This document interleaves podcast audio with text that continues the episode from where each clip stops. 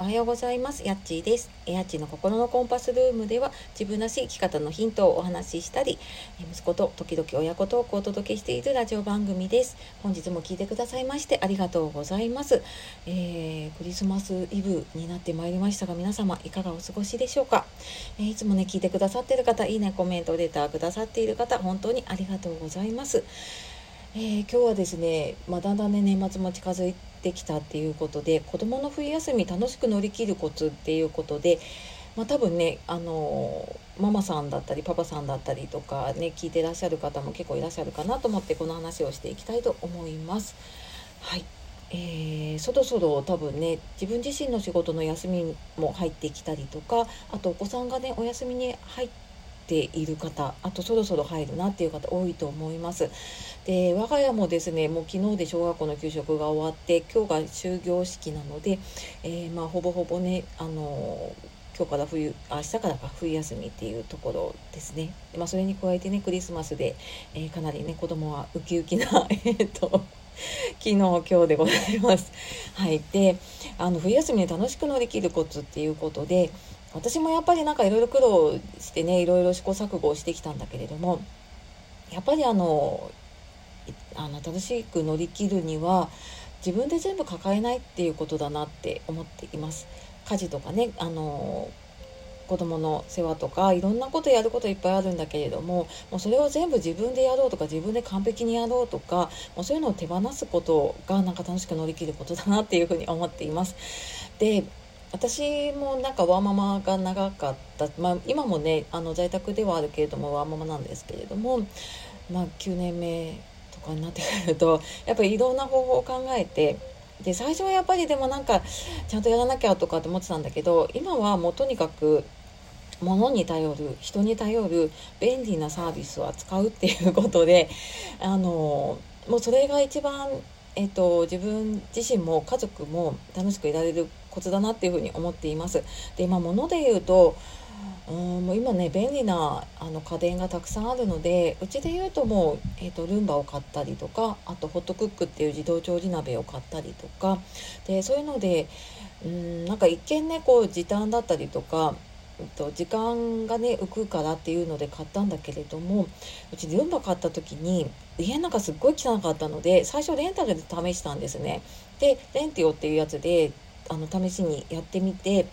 でその時に家普通家を片付けてから ルンバかけるんだけどうちはもうルンバか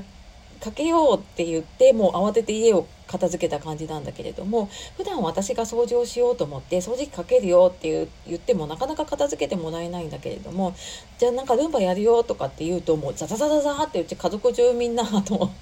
片付けたっていうのがあったのでなんかそこからやっぱ一回片付けると意外と綺麗に保てるしその後もあのじゃあルンバかけるよっていうと片付けてくれるっていうことが起こっているのでなんか意外とあの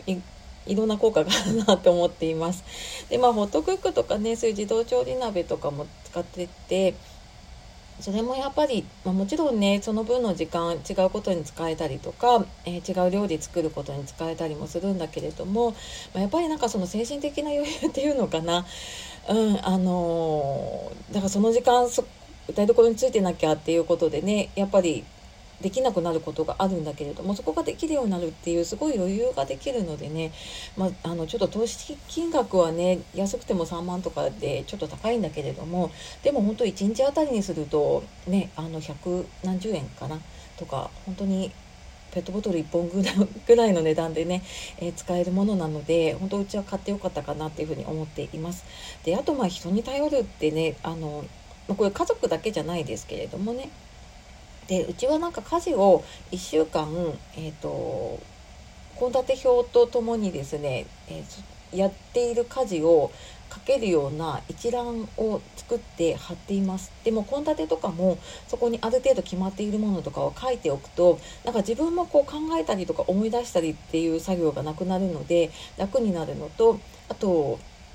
ですね。やっぱりこれだけやっているっていうのが目で可視化できるようになるので、えーと、以前は私ほぼほぼ毎日自分がやってたんだけれども最近は、えーと、週末とかはえーと、子供と旦那とで、えーと、当番の日っていうことでですね、まあ、勝手に最初私決めたんだけれどもであのここにじゃあ献立決めてねとかって言ってもうあの日曜日とかね休みの日とかもうそこで、えー、2人で相談して決めてもらってやってもらったりしています。でそれもやっぱりそれ以外の日はあなんかこれだけ、えーとご飯をね作ったりとかあと掃除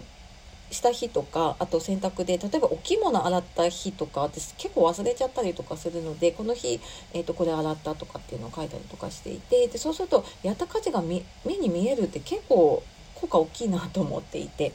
なのでなんかそんな感じでうん、あの家事とかもねちょっと人に頼ったりとかしていくといいかなって思っていますあとまああの本当にね便利なサービスたくさんあるので買い物とかもね宅配使ったりすると買い物に行ってね余計なものこう余計なものって言っちゃいけないか。なんか家族があれ買ってこれ買ってとか勝手にカゴに入れるとかね、えーと、そういう変なストレスがなくなるのでなんかそんな感じで、えー、宅配サービスとかねあのあと外注のサービスとか家事とかもねあの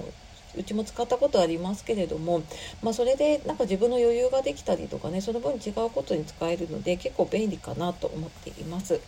なのでねあの使えるものは使いながら本当にねえー、冬休みイベントもおイベント今年少ないのかな？でもまあ家で過ごす時間ね逆に長くなるので本当負担大きくなりすぎないようにしてね過ごしていきましょう。はいというわけで今日も最後まで聞いてくださいましてありがとうございました。えー、皆様ね素敵なクリスマスイブお過ごしください。また次の配信でお会いしましょう。さようならまたね